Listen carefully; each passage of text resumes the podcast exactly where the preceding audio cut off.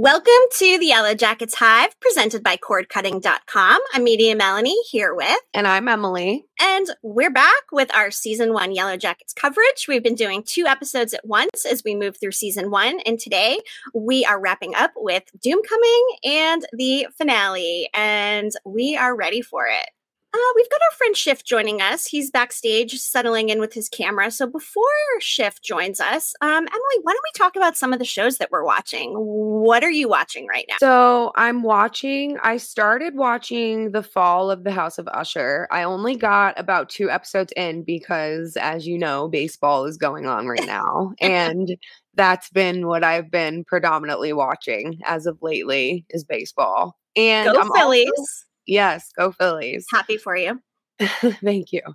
Um, I'm also watching Blackbird on Apple TV, but that's kind of taken a back seat because I started watching The Fall of the House of Usher, and that's a lot more compelling for me right now. The ending of episode two, as far as I've gotten, was insane. It was. I loved it. I binged the entire series. Of course, there's eight episodes of it. It's a limited series. What I loved about it was how deep they went with the Edgar Allan Poe references. Not only was it a loose interpretation of the house, the fall of the House of Usher, but they wove in so many of his other tales, poems, references. Mhm. I enjoyed it. Uh, some people are saying it's better than The Haunting of Hill House, which is another Michael Flanagan creation, but I wouldn't go that far. It was No? good, but I I still think I like The Haunting of Hill House better. that one was really good. I know you didn't watch Bly Manor, right? I did not watch Bly Manor or Midnight Mass for that matter, but I tried Midnight Mass and I just couldn't get into it. I I liked Bly Manor a lot. I definitely liked Hill House better, but I really liked Blind Manor too. I might have to go back to it. I don't know. I, I saw someone on my Twitter feed just got a Bly Manor tattoo. I'm like, you know, if they're getting a Oh, tattoo, wow. I, it's it's got to be pretty decent. So Yeah. yeah, definitely. Uh, what are you thinking about American Horror Story so far this season? I'm I haven't watched the last two episodes, so I can't really like comment on what I've uh, seen as of like last night. Um I plan on watching them this weekend. As what I've seen so far, it's okay. It's not anything special. It's not like It's not. pulling me in or making me want to watch more.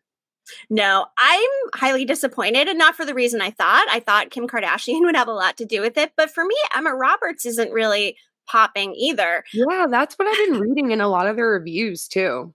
And I like her as an actress, so it's kind Mhm. of disappointing, a little surprising. I've loved her work in prior seasons of Horror Story, but Yeah, it is just not not popping for me here. And Yeah. it's no, no, it's okay. I'm looking forward though to the American Horror Stories Me four too. episode Halloween thing happening. I believe it's October 26th. So hopefully that will be a little bit I wish it was more than four episodes because the last two seasons were like I think eight and 7 So Mhm. this one's definitely shorter, but I really liked both of the prior seasons of that. So I'm I did too. And it's a minimal investment. It's anthology episodes. So Yeah. it's not even an anthology season. So you really don't even have to watch them in order. Don't have to watch all of them or whatever. So Yeah. um yeah, Found is another one that we've both been watching. Are you current with the latest episode? Because I am not.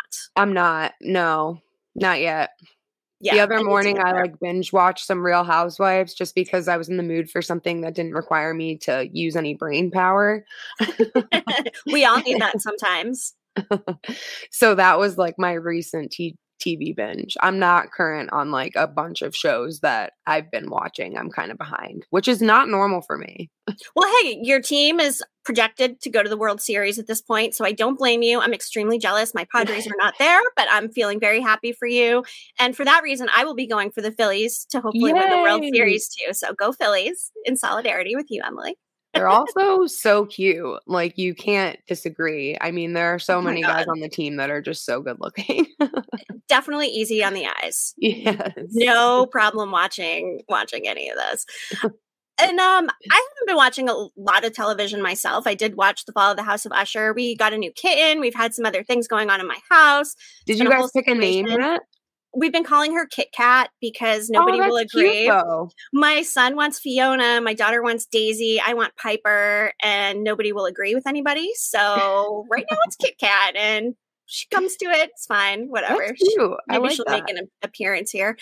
Um, but yeah, I started Bodies on Netflix also, thinking it would be kind of like dark. It looked you know, like a thriller or something right up my alley. Got halfway through the first episode and was like, nope, nah, just not, not. No. It. It's, it's, I'm not feeling it. So I'm looking for more show recommendations. If you're watching, drop a comment, let me know. Once I finish Blackbird, I'll let you know if I think you should watch it or not. Because if you like The Crowded Room, I think you might like Blackbird. Okay, I might check it out. That other Apple TV Plus show, the chemistry of the women in chemistry. Yeah, that looks good too. Yes, not as dark as my usual watch, but it does look really good. So I think I might check that out as well. I love So- Brie Larson. Yes, she's fantastic. And Mhm. Apple TV does have a lot of quality shows. So Yeah, o- they really optimistic. do. Optimistic. Um, with that said, why don't we bring on our friend Shift from Good Morning Mayberry podcast? Hello, Shift, and welcome back. How are you today? Hello, I'm great. How are you? Great. Um, I love your yellow headband, which matches your SAG-AFTRA shirt you're wearing Oh, there. yeah. Solidarity. Thanks. Yo, I'm also wearing my spell hoodie.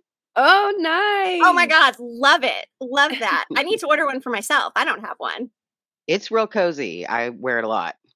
Great. Oh, I, I love just, that. it's Thanks so your hard for me to justify buying a sweatshirt when I live somewhere where it's like 85 degrees 90% of the year.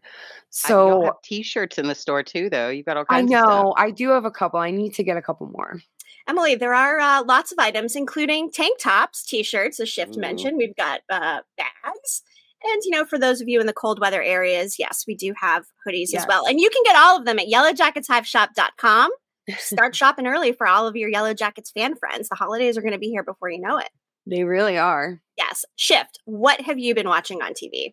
Okay. Uh, first of all, The Last of Us. I put it off for a really long time, and then I was just enraptured by it. I put on the first couple episodes when it first came out, and then I kind of fell asleep and woke up mid-season and just was kind of like, okay, this is neat, but like whatever. And then the second time I put it on it. recently, I paid a lot of attention and uh, finally got to the episode that Melanie Lynskey is introduced and Mhm. was completely hooked by then.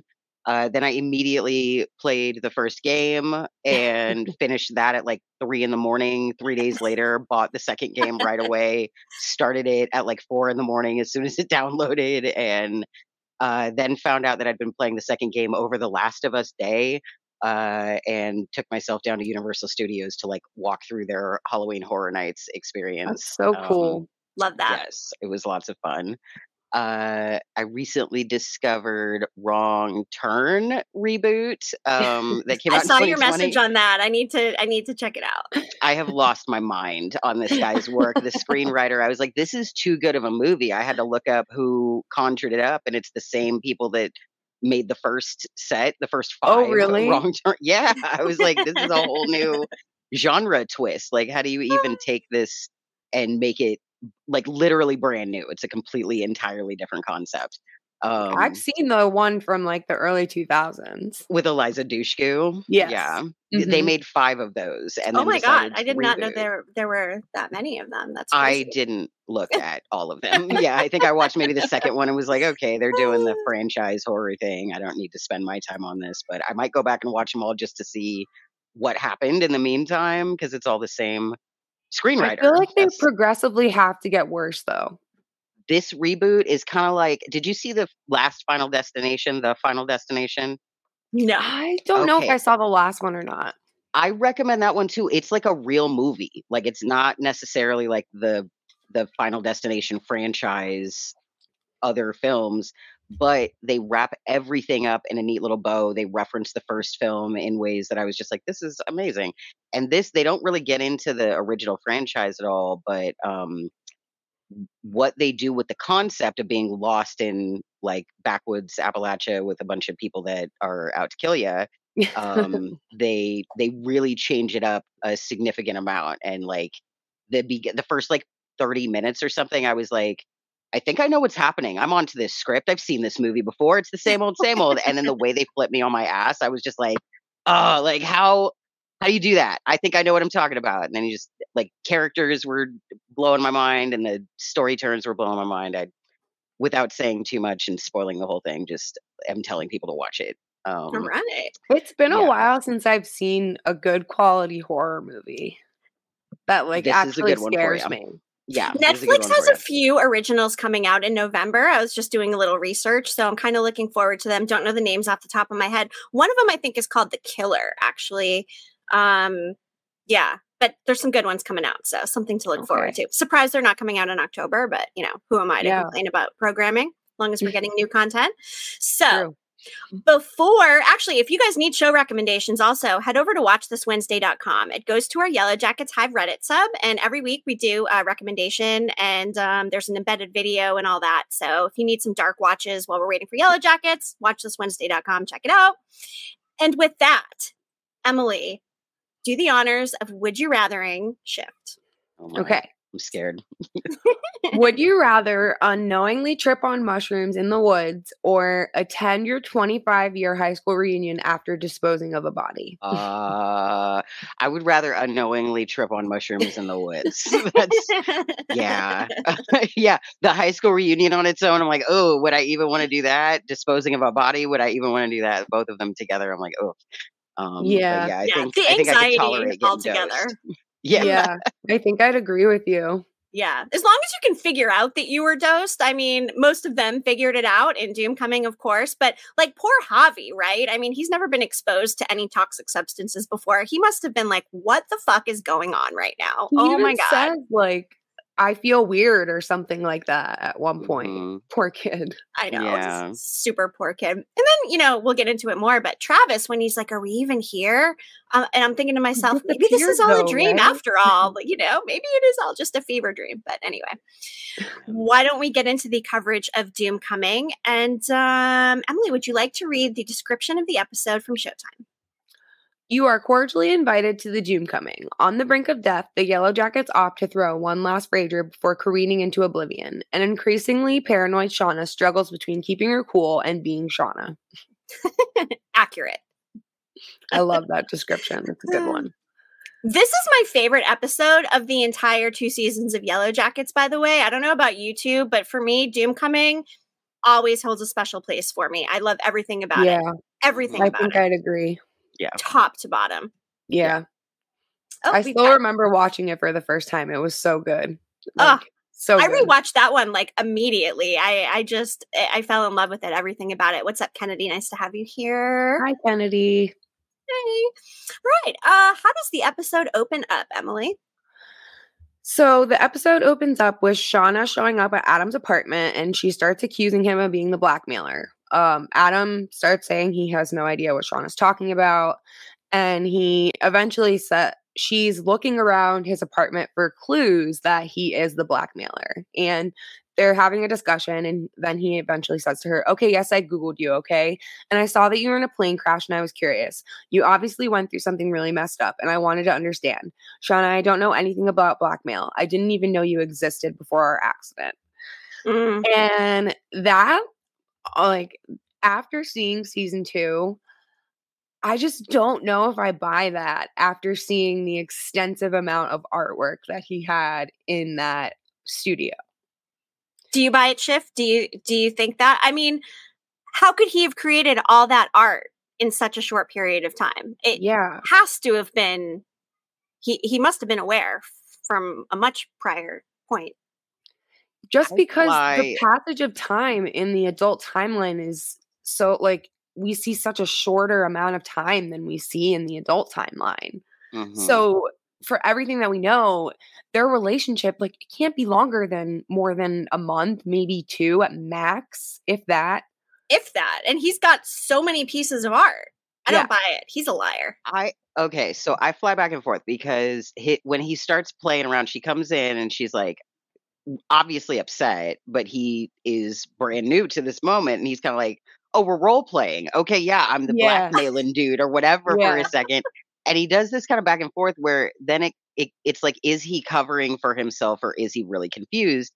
And given that she has a family and she is busy, you know, like having the blackmail thing happen and meeting up with all these old friends, quote unquote, or whatever, um, he would have more time to kill spinning out about the vibe that they are building when they are together. So, given that he has a whole art space, none of the images really seem to be that detailed. Like they all kind of seem like they were just explosive creations that came from the What space of a that person that might show up in the driveway in the middle of the night.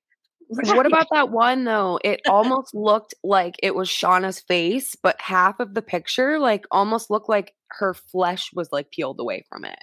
Oh, the one that looked burned, kind of Yeah. like yeah, Yeah. the like yeah. I don't know. I it, that could be you know I could be like oh this is him having like a deeper, darker level to him, or he's wrapped up in a very intense relationship that he's got a lot of feelings for with a married woman who has a child and a whole bunch of distractions. Yeah. and Yeah. he's feeling second fiddle and it's coming out feeling burned and what you know i really can d- dance between both possibilities so much i hope they revisit more about him w- and kind of confirm for us but they may leave it ambiguous and not give us anything Yeah. I agree. It's definitely possible. yeah yeah i Mm. feel like if he knew really how she was he wouldn't have stepped towards her while she was holding a fucking kitchen knife uh because a he really, really kind of stabbed Yeah. himself. She was holding a knife, but the more I watch it, the more I'm like, yeah, he really like Walked right into that. it. Yeah, Yeah. literally. She and Shauna also comes across a book in his apartment that's titled Skin in the Game. And it's underneath that, it shows a subtitle and it says something like an unauthorized account or story of what happened to them. So, mm-hmm. did he have that because he figured out Shauna was a yellow jacket, or did he have that before their accident ever happened?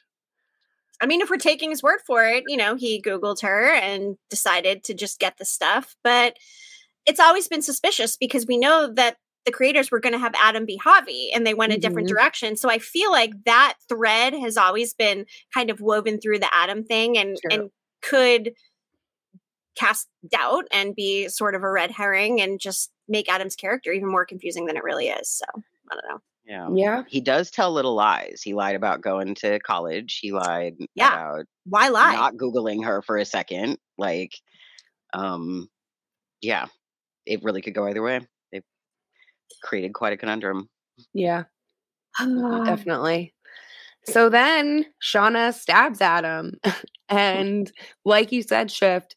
I it doesn't really make a whole lot of sense as to why he approached a woman holding a knife, and she clearly was in some kind of a panic. You could Yeah. tell that she was distraught when she was holding the knife.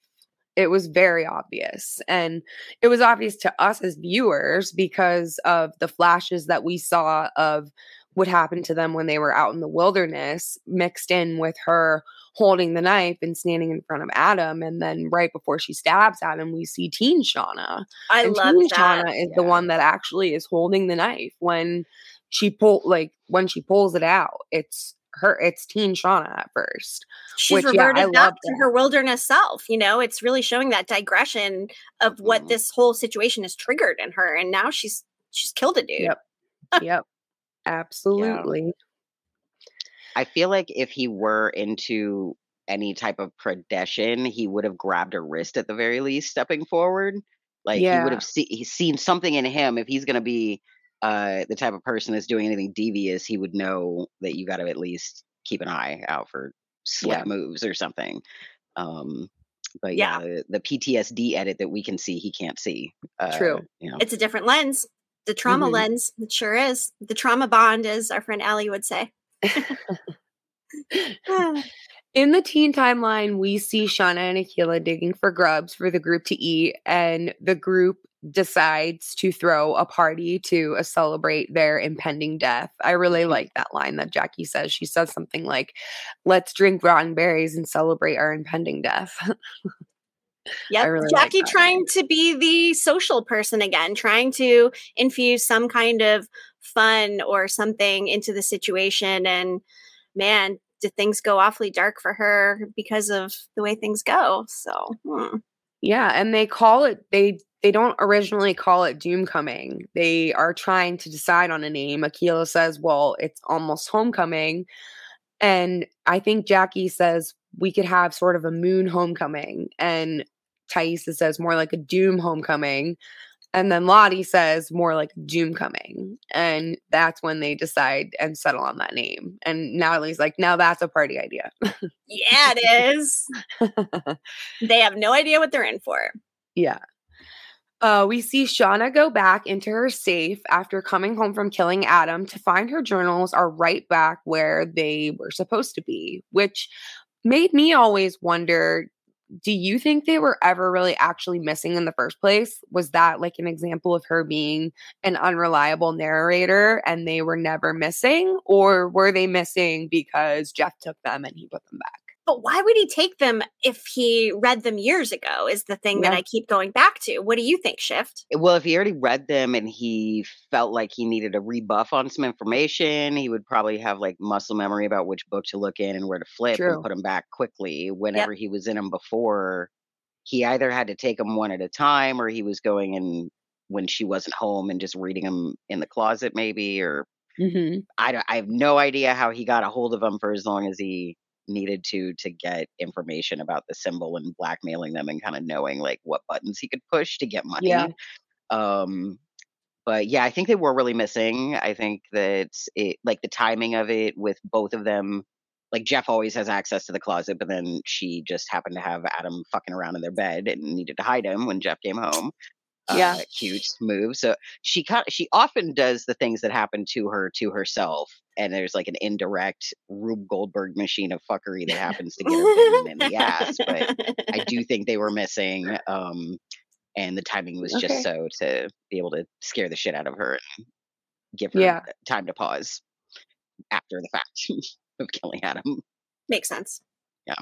Once Shauna sees that the journals are there, she looks down at the carpet and she comes to realization that the glitter in the closet was not in fact from Adam but from Jeff. And this is when he admits to blackmailing the other adult women.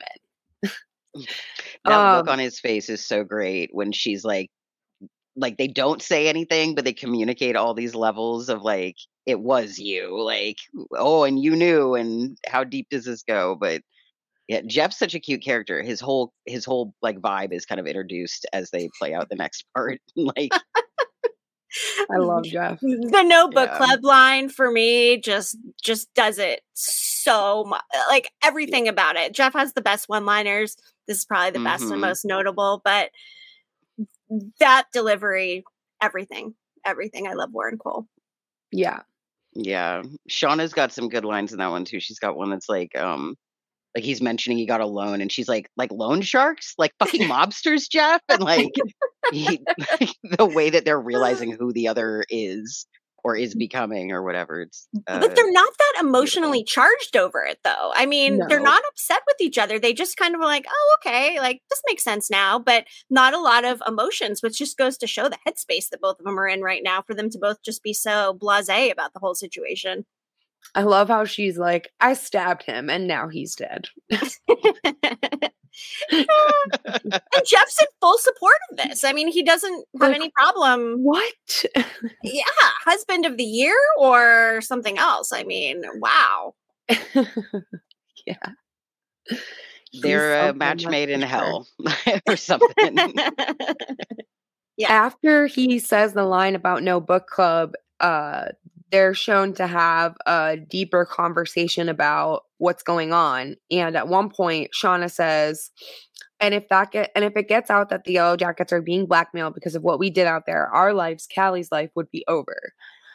And I always wondered, especially after seeing season two, if this was in reference to what we see in season two that they do, or do you think there's still room for them to do worse than what they've done?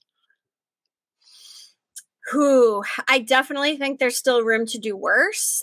Yeah. I think the wilderness baby situation probably plays a part in that. And of course, the hunting and whatever they may or may not end up doing to Coach Ben and letting Javi drown. But I still think it can always get worse. I oh yeah. Don't do think we've mm. peaked with the craziness of what we've seen in the wilderness yet. So yeah, I think it'll get worse. Definitely. I'm genuinely There's afraid for Coach Darkness with Taissa. Oh yeah. Yeah. Yes. Yeah. Big Oof. time. The girls yeah, are shown getting ready. Remember oh, how ahead. bad it's been too. Oh, sorry. I think they don't even remember how bad it's been, uh, and like can't even really look at themselves or each other as like seriously as they need to based on what they've already been through, let alone what it whatever is to come. They've Yeah. buried it and made coping mechanisms about it all. And I mean, they're barely scraping by. Somehow they're still managing, but Yeah. yeah. Oof, hard to look yourself in the mirror after all those bad things you did out there. Yeah. But you had to. You had to survive. The girls are shown getting ready for Doom coming, and we see Jackie help Misty with her makeup, which was one of the very few times that we saw anyone extend any form of kindness to Misty. And Mm. we'll talk about this later, but it really anno- I love Misty. Misty's my favorite, but it really annoyed me at the end of the finale when she calls Jackie out for not saying thank you when they're like having their prayer for the bear meat that they get because Jackie didn't say anything. Why are you going to sing single her out when she's one of the only ones that did anything nice for you? Just goes to show that MFQ is always uh always pressing buttons, pushing buttons. She's a button pusher. Yeah. She didn't need to do that. We then see Misty going to a secret binder she had hidden in the woods full of different plants, and she pulls out some magic mushrooms. I love the trapper keeper, by the way. Like I love trapper keepers. Love that shit. Do either of you hold Mari partially responsible for the group tripping since she's the one that actually put the mushrooms in the soup? No. She No. did not know. She did not know that they were hallucinogenic No. mushrooms. I think she just trusted Misty for some reason and assumed that they were just okay to be eaten. Misty is the one to blame, I yeah. think. Yeah. I think. She knew what she was doing. Yeah. I I think it's it's odd how she like what distracts her so that she sets them down on the table where they're cooking is really interesting because she does I know she didn't mean for the group to get any, Yeah. but Yeah. uh yeah, she doesn't say anything at the same time because she didn't want anyone to know she was about to poison coach again. Yeah. Nope. God, she just can't help herself. Misty and Jessica Roberts are chatting as Misty folds towels, and Jessica Roberts kind of attempts to get into Misty's head by telling her that the other adult women had been in touch with everybody but her. At least that's how I took it by the way the way that she said it. She said something like they've been in touch with each other after all this time but nobody's bothered to to let you know what's going on or something like that. Like she very clearly was trying to make Misty feel a certain way, I think. I don't know if it was Mhm.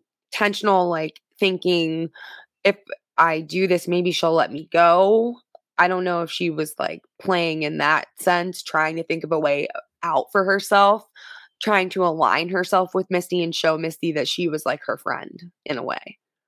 She's so desperate at this point. There's no hope of her escaping. She tried, it, it didn't work. So I think at this point, she's just going to say anything and everything to try to get herself out of that basement. I agree. Yeah.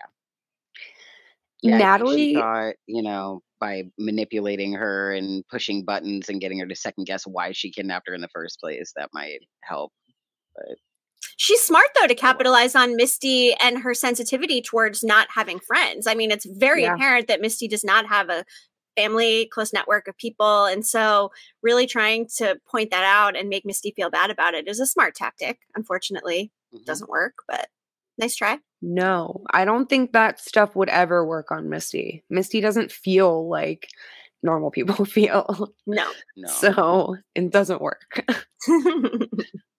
Misty is a sociopath. She's like the definition of a sociopath. Like yeah, I agree. crafted character. Mm-hmm. Oh, so well crafted. Natalie gets a text from Susie saying she's still working on getting into Travis's bank account, and this is where we see Natalie smash the vending machine to get access to her peanut M and M's, which is one of my favorite scenes of the whole the whole episode by far. Yeah. So good. Yep. And she ca- just does it so casually. Just no big deal. Just only takes out the one thing of M&Ms. Isn't greedy. Not trying to help Yep. herself to the Doritos and Snickers and all the other stuff. But That's what made me love it so much more that she only took the peanut M and M's. uh, we are going to miss you, Natalie. Yes, Yeah, so really. much. Serious. so Mm. much. Uh Doom come Uh, Tai is seen at a polling place during the election, and she tells her campaign manager that she took a 15 year marriage and set it on fire for what? I think she says something like zoning reform. And she Mm-hmm. really starts to doubt herself in this election. And it, I always thought that conversation that she has with her campaign manager was so interesting because she says, My wife moved out, but yet she's the one that told Simone that she needed to leave. So it almost seemed to me like she was trying to spin a different story for other people. Of course, that's her specialty. She's Yeah. in politics. It definitely makes sense. And at this point, I'm wondering, she must have already killed Biscuit, right? Because she had the bite on her Oh, hand yeah. in the tree. So the altar's Mhm, probably still mhm. there, and it's just all this big setup, you know, for her to win because of the blood sacrifice. Just goes Yeah. to show again, every time they spill blood, something good happens. Very true. Very true. Doomcoming begins and the group begins to gather, and Van and Tai kiss in front of everyone, and the group cheers them on. I love that scene too. That scene is so cute. Uh, And we also see Travis and Jackie dancing. And this is when Travis says my favorite Travis line of the entire series. uh he she says something about being stranded with a bunch of babes and he says to her do you ever feel like your humility holds you back and that line was just so perfect and saying it to jackie of all people was just so perfect fantastic. That was a Yeah. really good Travis one liner. yeah Yeah, Jackie kind of she's most of this episode she's just like inverting and showing all the underbelly of who she is. When she's doing Misty's makeup, she makes some comment about how her mom is like training her to prey on men. Basically, she says something about yeah uh, my mom says when a when a girl sets her mind to it, there's nothing she can't get from a man or something like that, and then proceeds to act that out through the rest of the time. Really Yeah. going out of her way to avoid noticing that like people are unwell and probably could use a different type of attention if she's going to give attention. Uh, Yeah. yeah, And she changed her tune fast because when they first got to the lake and the cabin and whatnot, Jackie's like, guys, we've been here for three days and like, get over it. You know, it's, Yeah. it's Travis, who cares? And then, yes, some time has passed, but for her to now be the one that's pursuing Travis, especially after him and her and Nat were together, I think you're right. It is showing her true colors and the real Jackie. And now that she knows about Jeff and Shauna, she's like, fuck it. I'm just going to do whatever. I'm not going to die a virgin. And she did. it's girl code you Mhm. don't do that to your friends and do not. it sucks that it was done to you but that doesn't mean you should do it to someone else like No. two wrongs don't make a right They absolutely Jackie do doesn't know not. how to lose. Jackie has No, no she does idea how to cope with things No. like that. Yeah. which is why she's performing so poorly out in the wilderness. yeah yeah Yikes. Uh coach and nat sneak off and they realize that misty had poisoned everyone as they begin to trip on mushrooms i love this scene too because natalie like picks up her hand and she starts like waving it in front of her face she's like buckle in Yeah. She's the only one ready for this moment. yes yes She's like, She I've been really training is. for this my whole teenage life. so Natalie, Coach, and Misty all knew that they were tripping on mushrooms. They were the three that knew. Everyone else had no idea, including Jackie, even though Jackie didn't eat the mushrooms.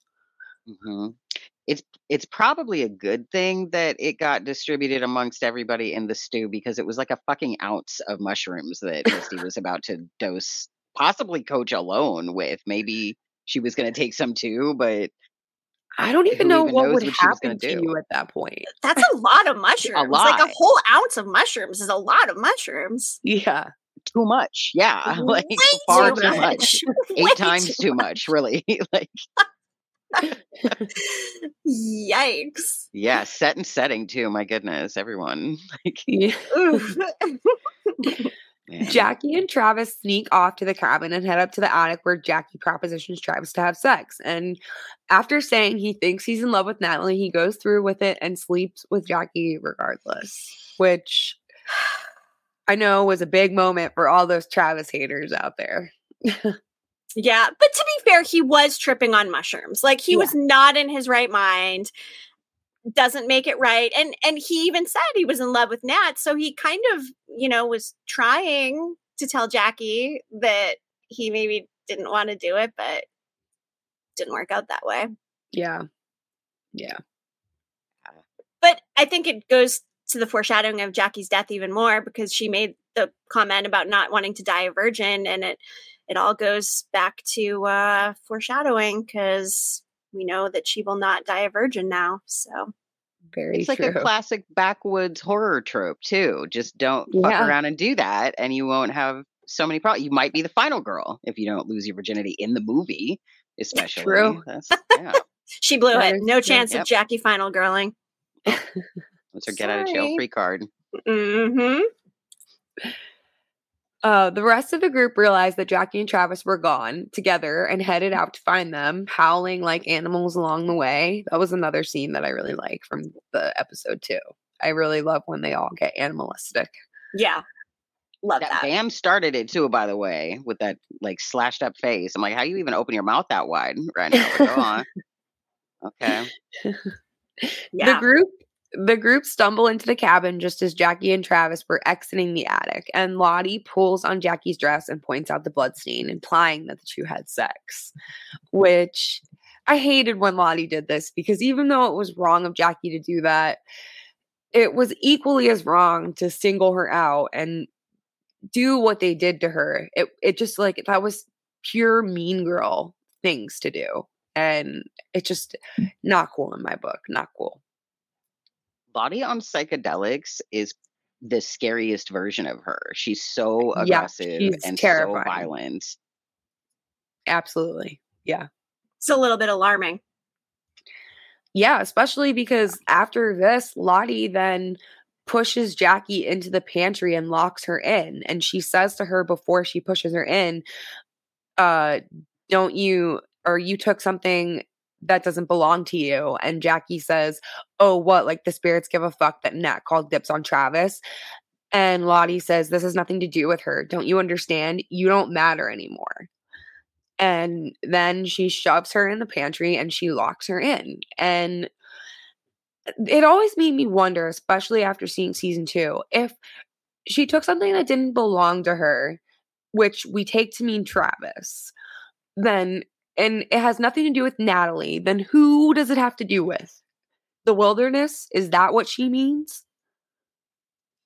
Maybe. I always thought it was just that Jackie was trying to cock block the orgy at Homecoming, and that wasn't going to fly for anybody. Like, they all could a go outside right? and do your own thing, or you can join the group, but or you could shut up and stay in the corner. But you're not going to cock block the orgy when everybody's on this much mushrooms. Okay, okay. I never thought about it that way. yeah, that makes sense. That makes sense. uh Travis then this is when the girls like start to molest Travis. They rip his shirt off, start kissing him, Oops. and he gets all freaked out.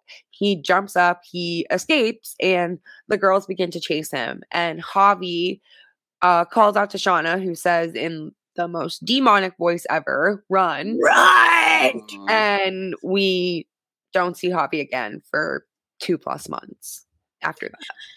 I keep thinking, do you think part of his trauma from being out there has to do with getting dosed with all those mushrooms? Like, could it have caused any type of permanent damage from consuming that level of mushrooms? Like, the others don't seem to have any, but he's a lot younger than them, weighs less than them, etc. Can mushrooms cause that sort of long term psychosis? Absolutely. Okay. Yeah. Yeah. Yeah. I mean, most that of the trauma really on top to of trip it. on mushrooms. Yeah. Yeah. And Like the trauma, you're right. The, the cold, uh, there are a lot of factors going into it. So the, the mushrooms probably did not help. Yeah. The, no, having that be the entry into iso- months of isolation before winter and Yeah. then like yeah i there's a bunch of factors playing into the And if he didn't actually like if he ran away, but he stayed close enough where he could see what transpired the night of Doomcoming too, and he saw them almost kill Travis, among other things, Mhm, that had to be traumatic too to see that. Mhm. That's your brother. yeah All of it. and Shauna was legitimately about to slice his neck open. yeah she cut him he bleeds Yeah. If it wasn't for Jackie and Natalie, I genuinely think that Travis would have would have been killed, like for sure. yeah Whew. Yeah, was Javi drinking too? Because the rest of them were willfully drinking hooch. They did know they were getting drunk. I don't remember I don't, noticing. I don't if know was, if he was drinking or not. Probably not. He probably just ate the soup. I think so. It's funny when Coach made the comment about not condoning the underage drinking and whatnot, but then cheers. bottoms up. Yeah.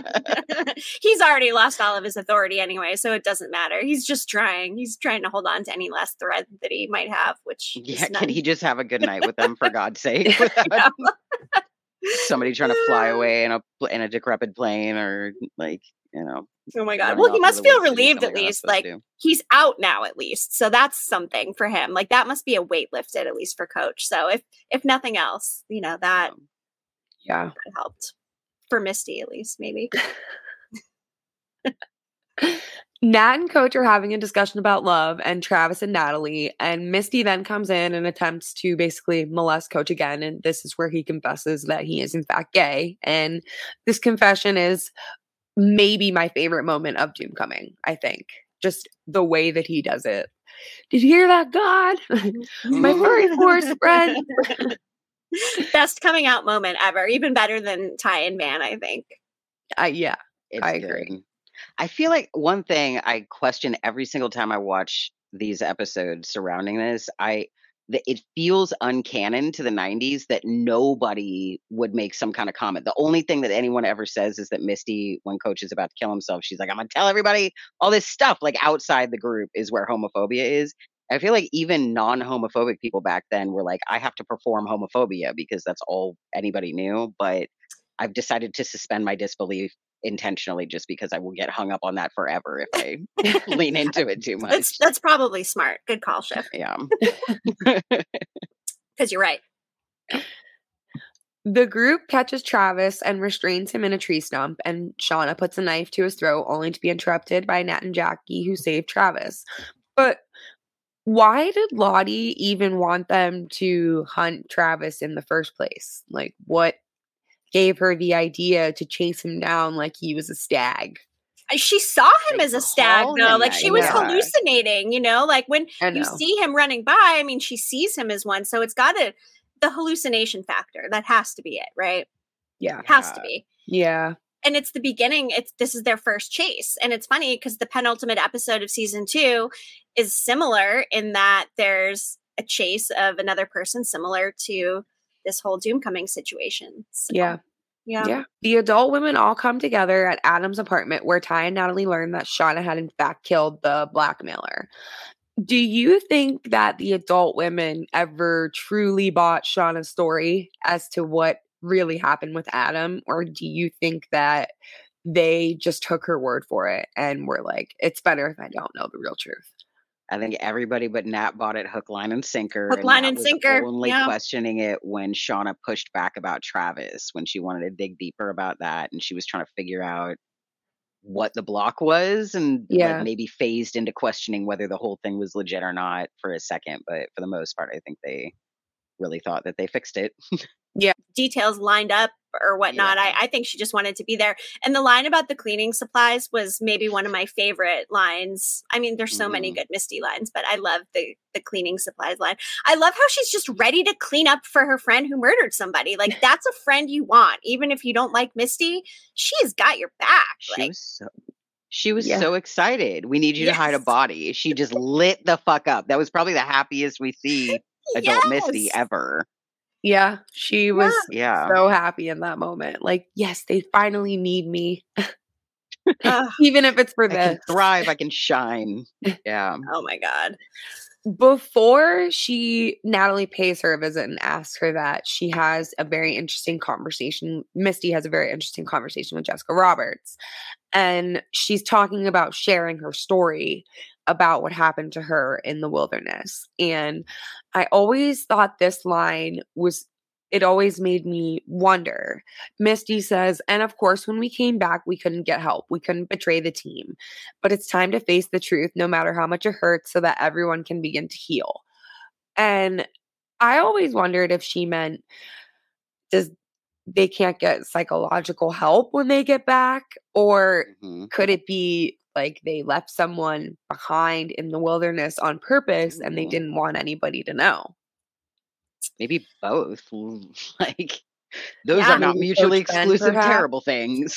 Like, Could be a little of both. yeah, they fit well together actually. Like shit. It always made me wonder because I can't see Misty going out and getting psychological help to begin with. So why would she say it in that sense? Unless That she's trying to make herself seem socially appropriate. well, she was absolutely playing Jessica.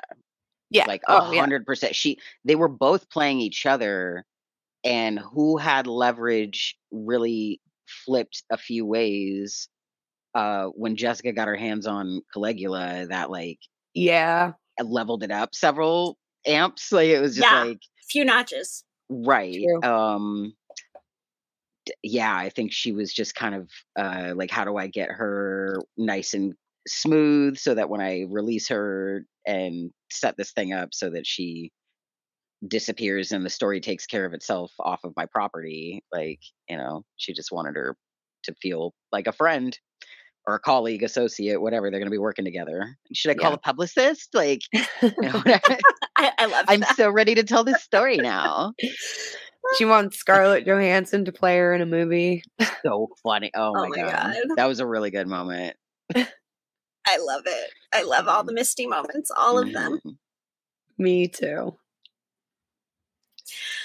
All right. Well, um, that pretty much summarizes the episode. We have one quick comment here. I was just gonna put up. Um, Janelle's asking, would you guys ever do an episode talking about season three predictions and what do you want to see in season three? We will absolutely do that. That is a fantastic idea. Uh, probably as we get closer to season three, I think that's Yeah. something we'll do, and we'll, I'm sure, put a few tweets out asking everybody else's predictions too, so we can share some some fan predictions for season three. So yes, Yeah. that of would be so fun. We can definitely do that. Um, the music from this episode, you guys, we had "The World I Know" by Collective Soul. We had "Geppetto" by Belly, and of course, uh, "Kiss from a Rose" by Seal, uh, which we hear again in the reunion episode. But I loved the Collective Soul. I I thought too. that just worked so well to really set the tone for Doom coming when they were getting ready. And I loved them singing Kiss of Kiss by a Rose. Like I I love that. I just Kiss from a Rose. Sorry, I knew I had the wrong preposition. That um that collective soul song came on in the car the other day when I was with my husband and he's like, This is in Yellowjackets, isn't it? oh, Maggie, A plus. I love that. Wow. Husband of the year. God, between making the whole shrine biscuit thing for um for you for whatever, I think for the season two premiere. was it? premiere, The yeah. the premiere, yeah. Oh my god, Yeah. that was amazing. I love that he knows He's- the songs of Yellowjackets. He's catching on. Solid. Good. As he would be. Um, what was your favorite moment from Doomcoming Shift? Uh, I got a few favorite moments. It's really well edited and like the the things that happen when they're on psychedelics are really intense. I it, ironically the scene where Tai and Van fuck for the first time, is, or like at Mhm. least the first time in the woods that we see, uh, is really well done and uh it's like concise but really like complete I Oops. I don't like Tai and Van together. I don't want Tai near anybody. I'm like, put Tai in a box, lock her. I don't know what to do. I I wish I could help her, um, but she lies so freely and just kind of like hides from responsibility about things that she's the direct cause of, and has Yeah. no idea what she's capable of. Um, but uh, yeah, I like that. I also um, I, I as terrifying and horrific as it was the the orgy scene or the molestation scene, whatever you want to call it, and the hunt and the pine cone and Shauna's face, the contacts that they use, like flipping between Yeah. makeup and visual effects and all of that stuff. I really Yeah. appreciate a well put together psychedelic scene because usually it doesn't. It was nicely done. Yeah, a lot of It times felt people real. can fuck it up. Mm-hmm.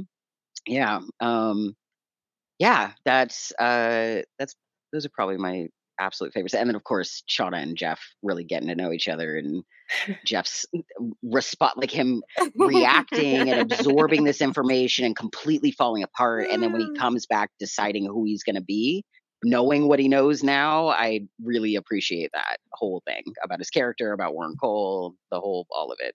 yeah. What was Yeah. your favorite part? Shauna and Jeff for me.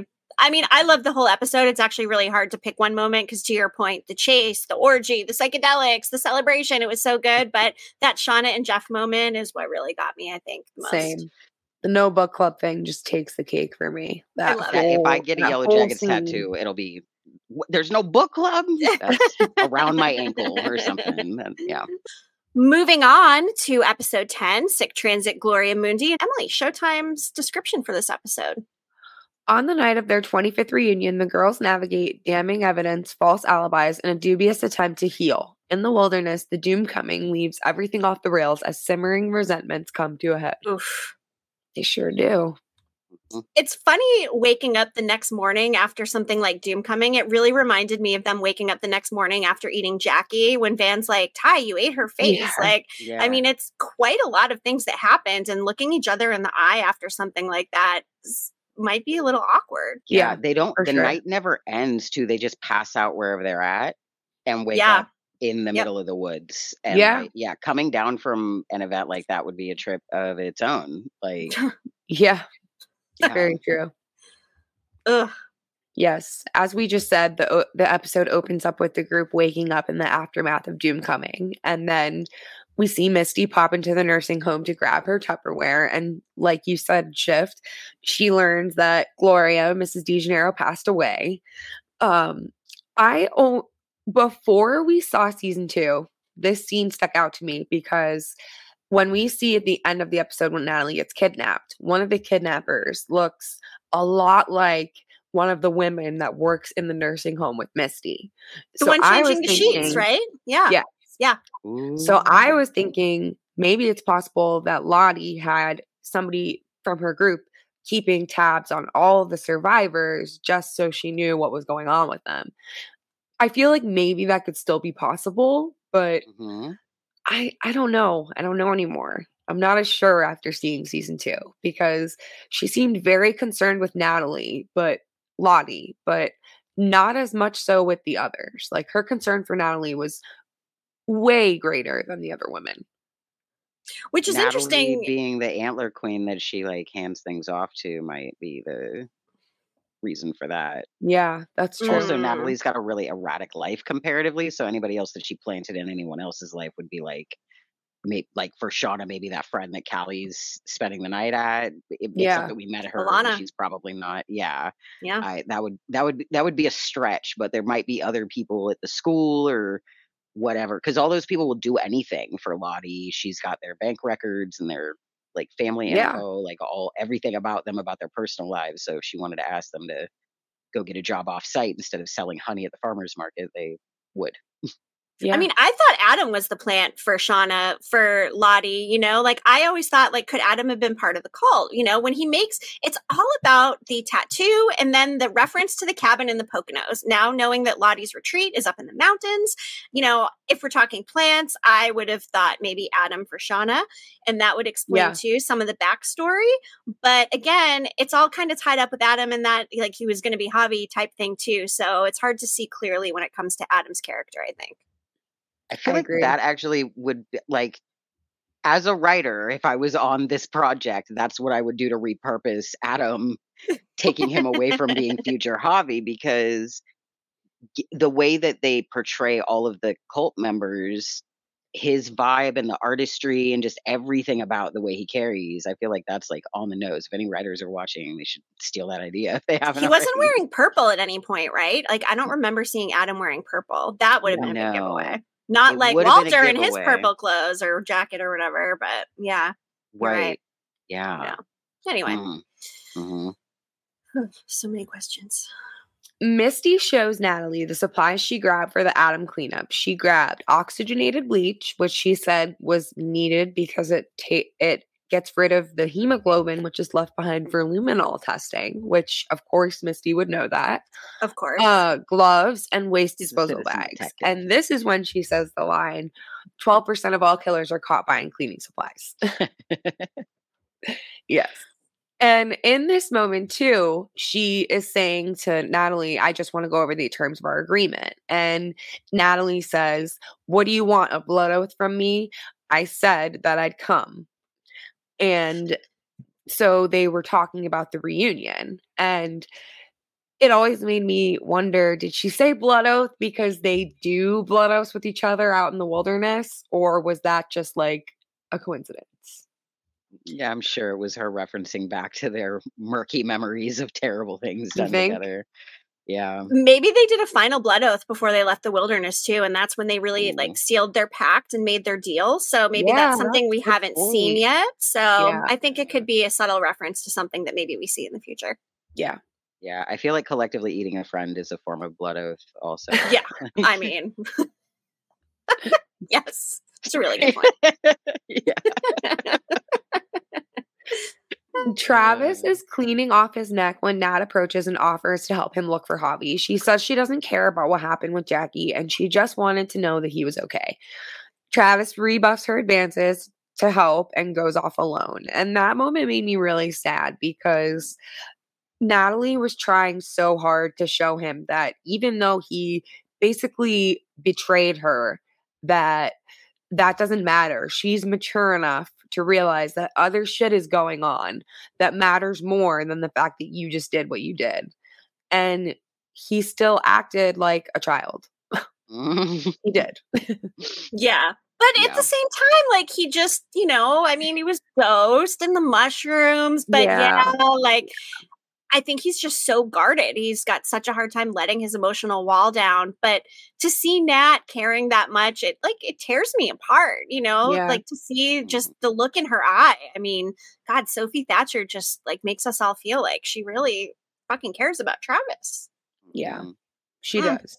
It's so obvious. And it's obvious that he cares about her too, but he's just a guy. So in the 90s in the wilderness stuck with a bunch of girls like so many factors which you talked about a lot in your article for cord Yes, cutting yes. so check that out yellowjacketshive.com has all of our articles and videos Misty shows up at Adams to help get rid of the body, and Shauna is very, very unhappy that Misty was Natalie's bright idea. She's so annoyed by that. to be fair though it was a really good idea like she knows what she's doing she has Yeah. statistics here you guys and like knows what type of bleach to get so Yeah. it's not complain shauna come on Yeah, Missy? it seems it that energy that Shauna has. I just could I couldn't help but think like they must find out about the black box thing. Like they can't. There's no way. Ah, I go back and she would have forth. this. Yeah, I I mean I guess there could be other things that Shauna would be particularly resentful over, but like because of the black box, she had to give birth in the woods. She had to deal with like being second fiddle and dealing with Jackie reading her journal. Like everything that happens to her is kind of a result of them just not getting rescued as they might have. That, and I also wonder if she has uh, harbors these feelings of resentment towards Misty for the delivery of her baby, and inadvertently maybe blames Misty for part of that. Even though, I mean, Misty did her best; like she was really front and center right there for Shauna. So that's the only other thing I can think. Okay, maybe that's why. But to the point before of them all being in touch for the last twenty five years, except for with Misty, something like the black box would make a lot of sense, right? Yeah. Yeah, It it may not even be true though, because it seemed like Shauna was seeing Nat for the first time in a long time, and they kind of almost get into it, and then Tai calls them. It seemed like Tai is the only one who kept up with everybody in that scene. Yeah. Right. Right. I think Jessica was just kind of making that up Mhm. because I, I mean, Tai and Shauna pretended like they didn't see each other since, um, you know, Yeah. Jeff and Shauna's wedding, but that was for Jeff's sake. So I don't know. Misty tells the women they need to turn off their phones and gives everyone jobs, telling Shauna she'll handle the body because she's best with a knife. And Shauna Natalie straight like, okay, like no She's like, it's just- Just like riding a fucked up bicycle. I love that line too. Exactly. Just get right back to it. Yeah, Natalie asked Shauna if she remembers how, like we just said, if she remembers how to do it when she goes to cut up Adam's body. And sh like you just said, it's like riding a gross, fucked up bike. It's a skill you don't ever really forget. Something that Mhm. once you learn it, it will stick with you forever. um, Nat prod Shauna about Adam saying she needs to see the text on his phone if he really killed Travis. And Shauna Mhm. says that she was with Adam the, na- the night that Travis died. So there's no way that Adam could have been responsible for Travis's death. And that Natalie needs to stop looking for answers where there are none, implying that Travis really did kill himself. And in this moment, Shauna says, What if the truth is that we're all fucked in the head from what happened to us and you're searching for answers that don't exist? So do you think that she believed that that Travis killed himself, or do you think she believed that he was murdered? I think she's so self obsessed that she didn't care about the Yeah. reality in that moment. I was just gonna That's say, I don't good think she point. cared. Like, yeah, she just not her to- problem. Mhm, She's just got to get Nat to chill about looking more deeper into into Adam's life for any reason whatsoever and figuring Yeah. out that Jeff was the blackmailer because it wasn't actually Adam.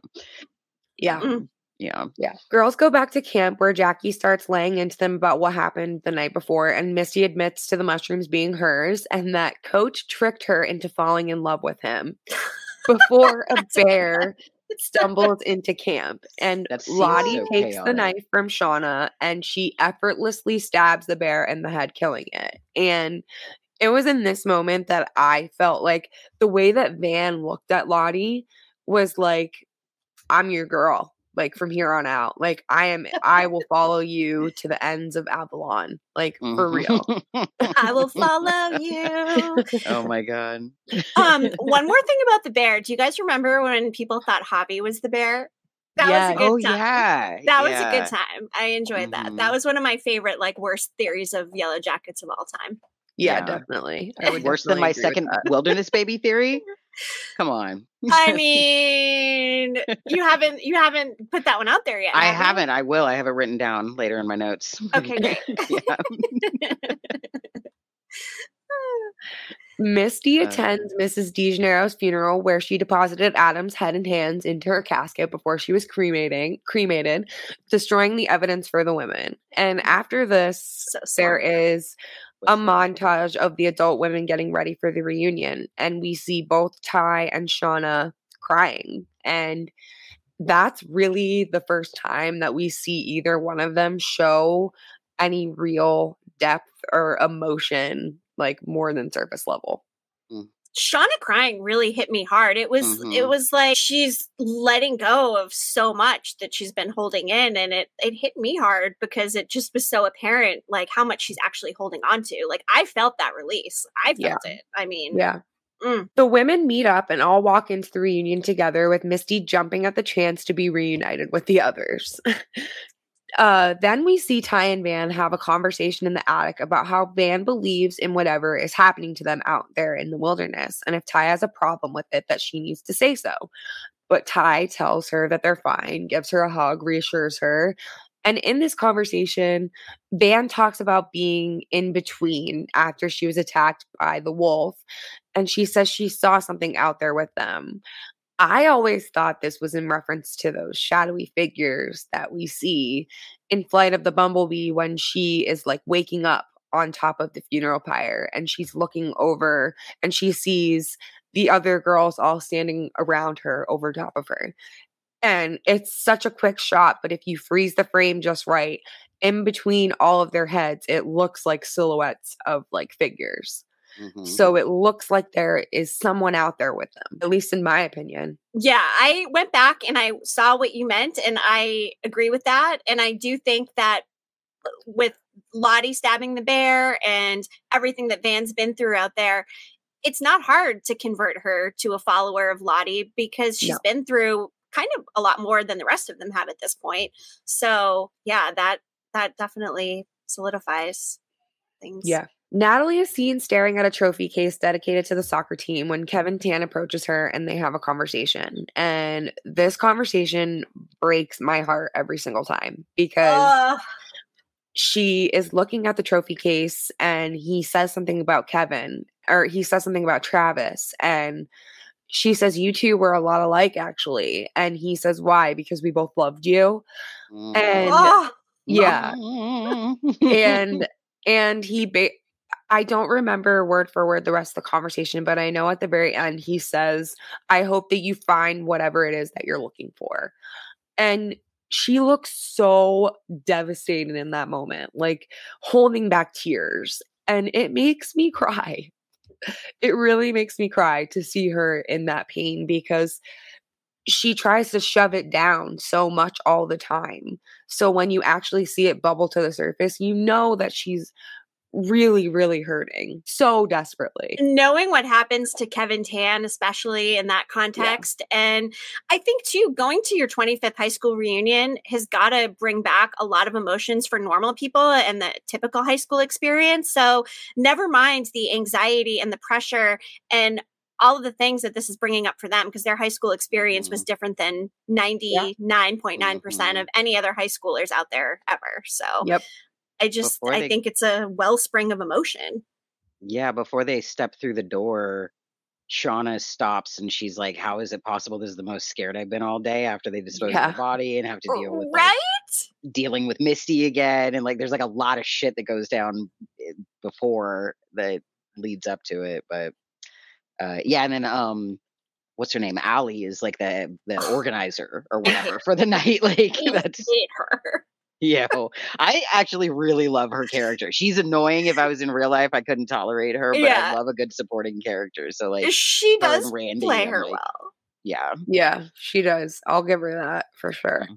I mean, like, she's look like look at what she's doing here with Jackie up on the screen. Shot. Like she's like looks like she's cheerleading. Like it's not the time or the place. Like no. that is an insane shot. Good good screenshot grab. Whichever one of you grab that.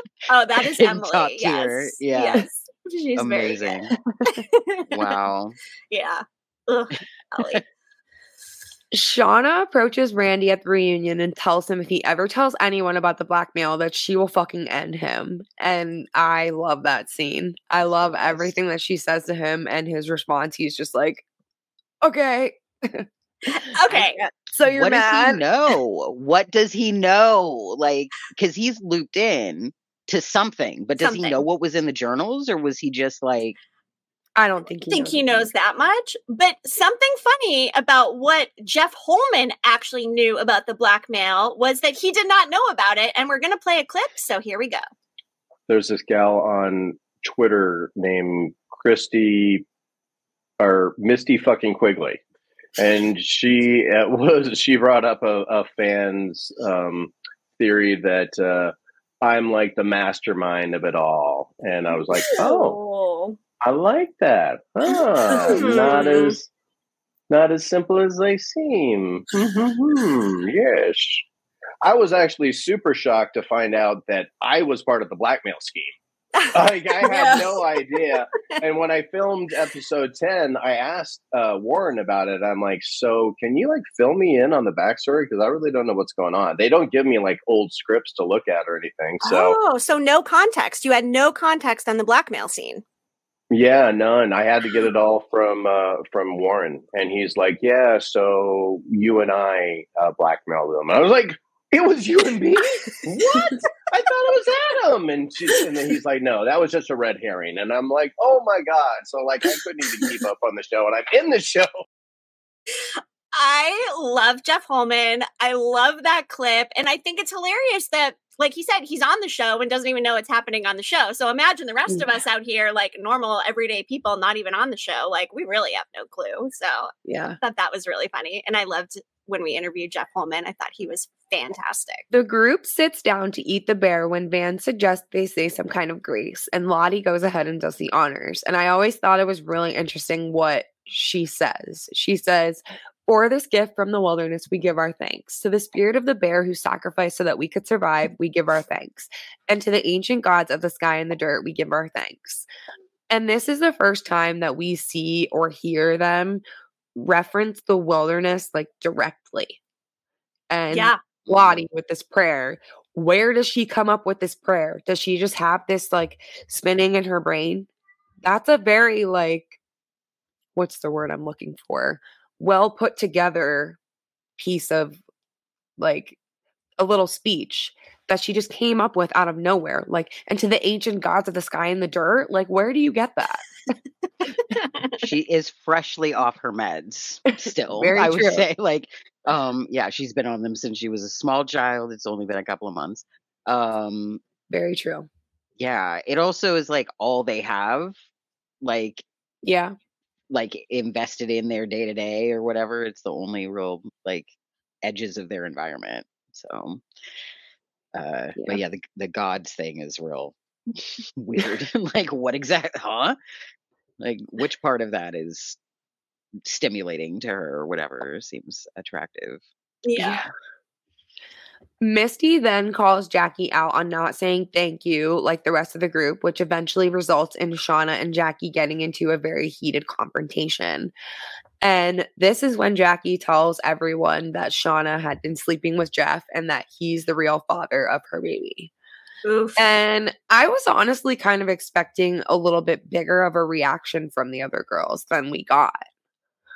Like, no one said anything. They all just kind of stared and didn't say a word. When they found out Shauna was pregnant, every single one of them were like, oh, You were having sex? Oh my God. Like, they all had a reaction and they were all silent. I don't know if they I mean, I might have been silent too because that's a moment that you feel like you're not supposed to be a part of. yeah, let let Jackie and Shauna have it out, right? But Yeah. also too, everything that they have just been through with like the orgy situation and the hallucinating and everything too. I think, you know, they've been through so much now. Looking back, like maybe it wasn't even that big of a deal in the scheme of things. Yeah. Maybe, even though it's a pretty. Yeah, big I mean, logically, it can kind of, as far as we're aware, it can be one of two people, Randy and Jeff. And like, Mhm. if it were me there on the team, I would be like, that makes more sense than Randy. But yeah, Yeah. Yeah. Back at the reunion, Allie makes a speech with a picture of Jackie in the background. She says it's customary for the class king and queen to share in a dance, but since Jackie was no longer with them, that Shauna should step in in her place. And I love that she was so convinced that this is what Jackie would have wanted. so there's messed no way in hell that Jackie wanted any of that. Them to end up together, none of it. That's just No, bullshit. not a chance in hell. No. No, way. No. Jackie decides to spend the night outside after fighting with Shauna. Coach tried speaking up and saying no one was sleeping outside, but Lottie very quickly told him he needed to stay out of it. Mm. And he listened. Dude, Mm. are you kidding me? Jackie Are actually tried to kick Shauna out first. She told Yeah. her to go outside, and then Shauna just refused, and Jackie decided she couldn't go upstairs, I guess, and Yeah, outside instead. Yeah. Yeah. not very smart. And it goes back to, you know, Jackie tried to start the fire and it didn't work. Another reason why Jackie never would have been a contender on Survivor. Go watch our latest episode at yellowjacketshive.com on which of the adult Yellowjackets we think would win Survivor. Yes. He does eventually get it going, though. I was keeping an eye because I was like, does she really just But- not get a fire lit? That's not I don't think that when we see the fire lit that it's reality. I think at that point it is Oh. is already like She's her dead. dreaming. Get out of I here. think the fire was part of the dream as well. Yes. Yeah. Wow. Unless I'm totally off base, but I, You know I what? Y'all did think probably it was part of the dream. Yes. I was watching very closely, but possibly too closely. there's like hints that what we're seeing isn't reality, but they're very small. Um, I noticed them in this watch through very much so. For instance, when Shauna originally approaches Jackie to come inside, you don't even see Shauna come from the house. Like Mm. she doesn't exit the door. She comes in from the side. So it looks like she appears out of nowhere. Mm. And Jackie is also no longer wearing her varsity jacket, which is interesting because we know when she goes outside, she has it on. Yep. Mhm. Also, the hot chocolate, which that becomes a big indicator that something's not right because how in the world would they get hot chocolate out there? She's There's like, where no did way. you get it from? Yeah, doesn't matter. It doesn't matter. Nothing to see here. Yeah. So we see this dream as we've already been discussing. Um, I'm going to backtrack for a minute so we can talk about Misty telling Jessica all about the reunion and she eventually agrees to let Jessica go. She tells Jessica her car is parked out front, that she filled up her gas for her and Mhm. topped off her wiper fluid. Jessica looks in her purse and notices that her cigarettes are missing. And Misty makes this big production about getting them out of the trash and giving them back to her, saying that it's a disgusting habit. And Jessica takes them, and as she leaves and drives away, we see her light up a cigarette. And as she's driving, she starts getting more and more woozy. And she realizes in that moment that Misty poisoned her cigarette. And she's like, fucking bitch. Yeah, I mean, Misty gave her a chance. She put the cigarettes in the trash. It was the nicotine addiction that got Jessica Roberts in the long run, not as much Misty, even though it was Misty. I always wonder if she didn't ask for the cigarettes back, what was Misty's plan? She There must have been a plan how- B. she could have easily been like, "Hold on, I was gonna keep it, you know, but here, sorry." I she could have played the whole scene out unilaterally Yeah. in a similar way, and I fe- I felt like it was a good setup of her like testing how well she knows how humans operate, being that she doesn't really think like one. Um, yeah. yeah, That's good so point. true. Yeah. Fucking bitch. uh Shauna and Jeff are at home watching TV when Callie comes in and joins them. The local news is on and I just lost my place, sorry.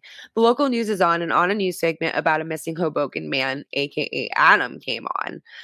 And the three of them all look very, very, very concerned. And it's funny because they all know what's going on, but Jeff has no idea that Callie knows, and Callie has no idea that Jeff knows, but Shauna knows that they both mm. know. yeah. Just That a regular starts- family, nothing to see here. That seems super cute at the beginning. It goes through a bunch of phases super quick because it's like Jeff and Shauna laying on the couch watching TV. Callie comes in like, "What the fuck are you two doing, hanging out together?" and Jeff has just right before Callie comes in with that face, he makes a joke about Shauna they- Getting they a were talking about getting a pet, and then Yeah. he's like, "Oh, you'll cook it and feed it to us, though, like or whatever." Yeah. Like, Cat chili. I like that. They both moment. thought it That was, fucking funny too. Like they both get an absolute kick out of it, snuggle a little closer together, and go back to watching TV like that's normal. And So funny. then the news reveals that their murder victim that was hidden and everyone is covering up is been found by the police. Taissa finds out that she beat Phil Bathurst in the election just as Simone discovers the biscuit altar in the basement. And Tai smiles the most menacing smile after her victory is announced. What exactly do you think made Simone want to investigate that in the first place? What drew her attention to that? Because I felt like it was very random. It almost seemed like there was a breeze that like attracted her attention. Yeah, Yep. maybe it was the wilderness calling. I was just gonna say, to the distri- to drive her away from Tai, so that Tai eventually later will hitchhike to Van. It Um, seemed like she didn't even know that that grate was there.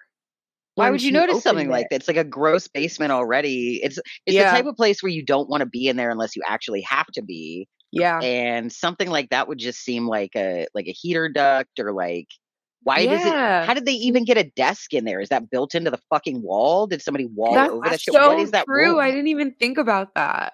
Maybe it's the smell. Like maybe the breeze had the smell because Oh. you've got to think that dog head cannot smell pleasurable. I mean, No. it- it's been there for at least days, I would think, and, and an Yeah. organ just like sitting out with blood on it, like a foul.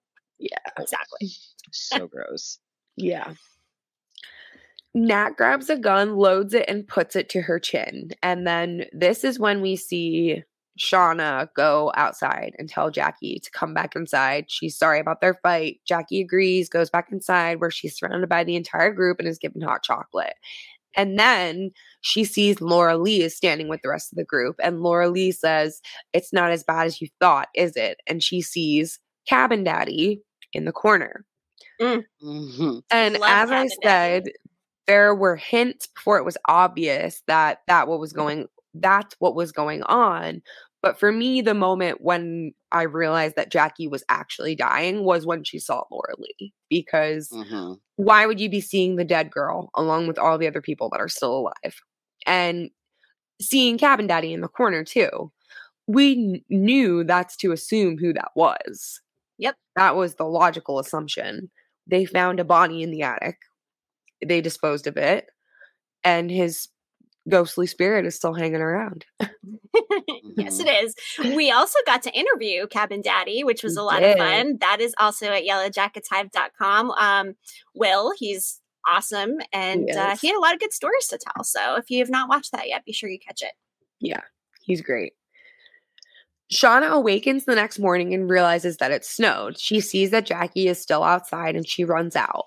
Uh, we all know Jackie fell asleep outside and she froze to death. And the last image that we are left with of the teen timeline is Shauna cradling her body and screaming, and Taissa hugging her and comforting her and trying to console her when actually, no, that's not the last moment. That's the Yep. last moment. Yep, we have one more. Mhm. Yep.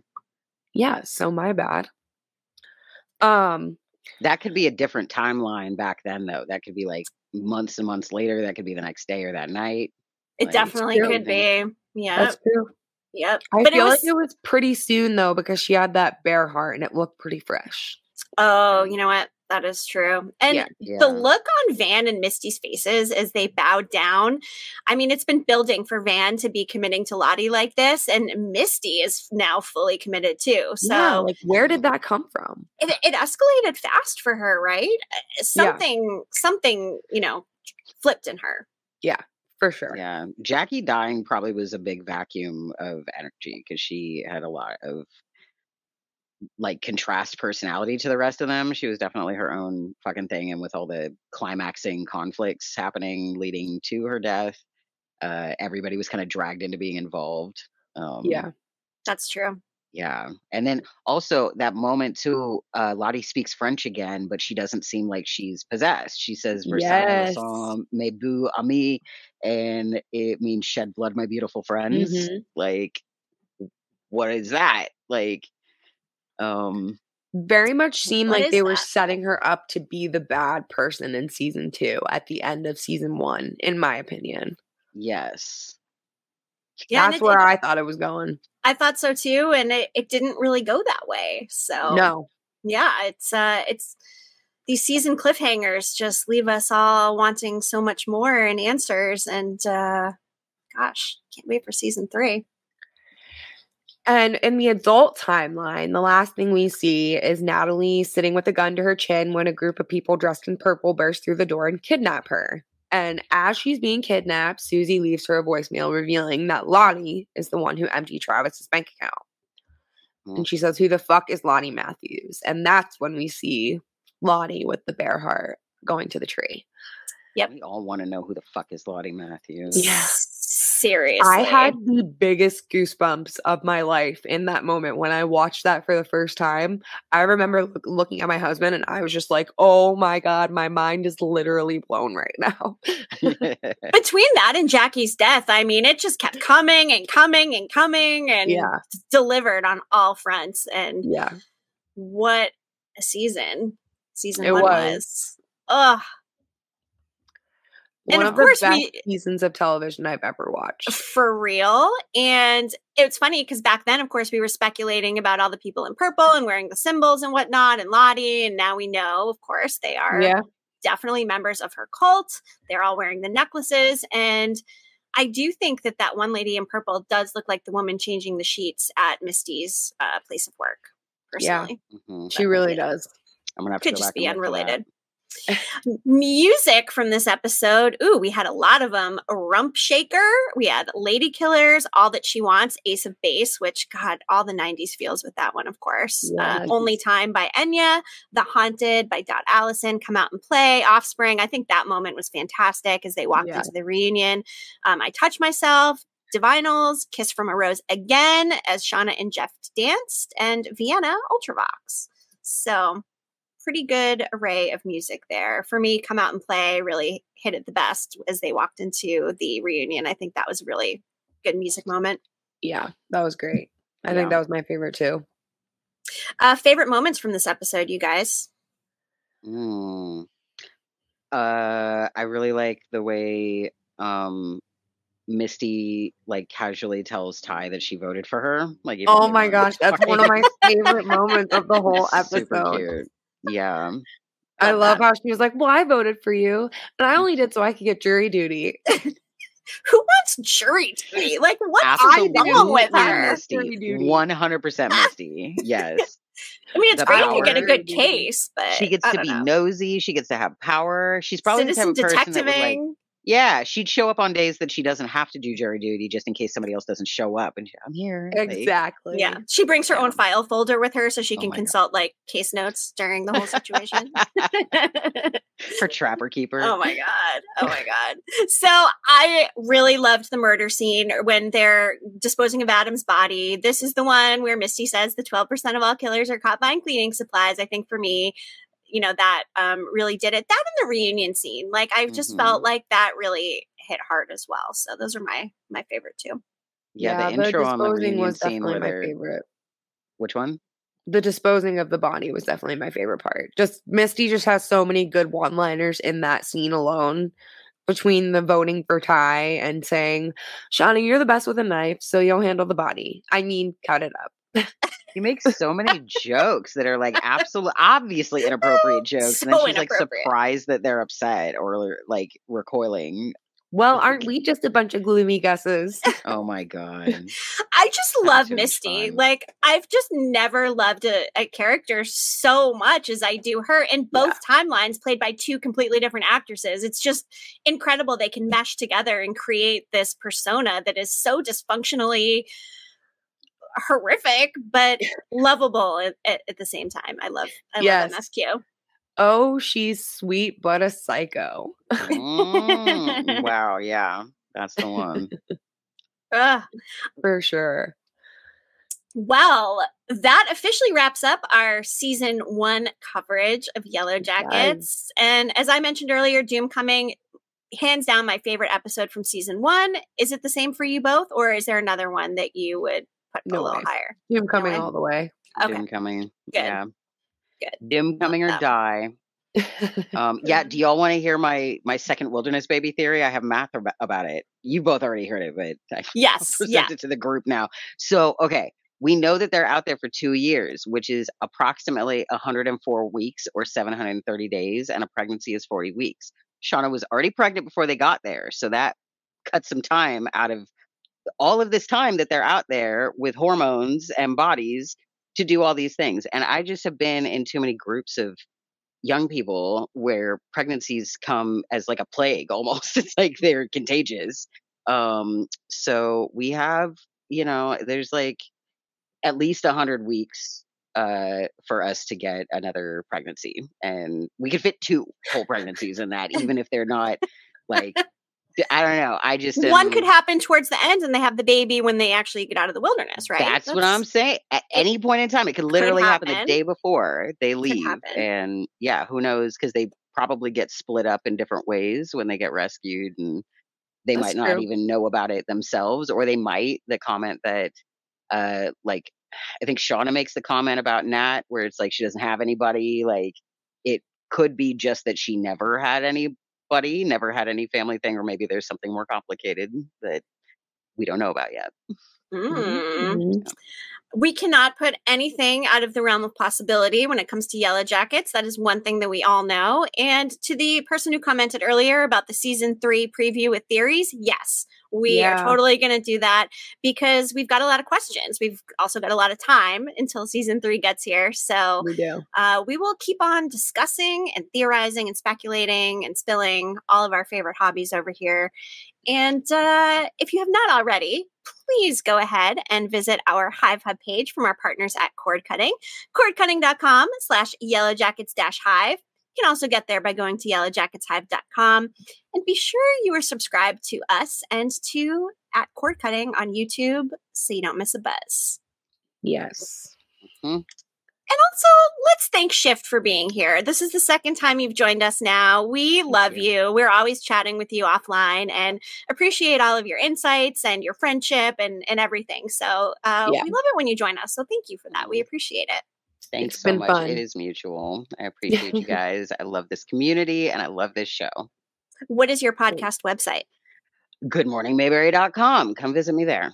Perfect. Yes. Thank you all for tuning in. We will be back again in a couple weeks with a new episode. I'm not sure exactly what we're going to be covering yet, but stay tuned to the socials and you will find out.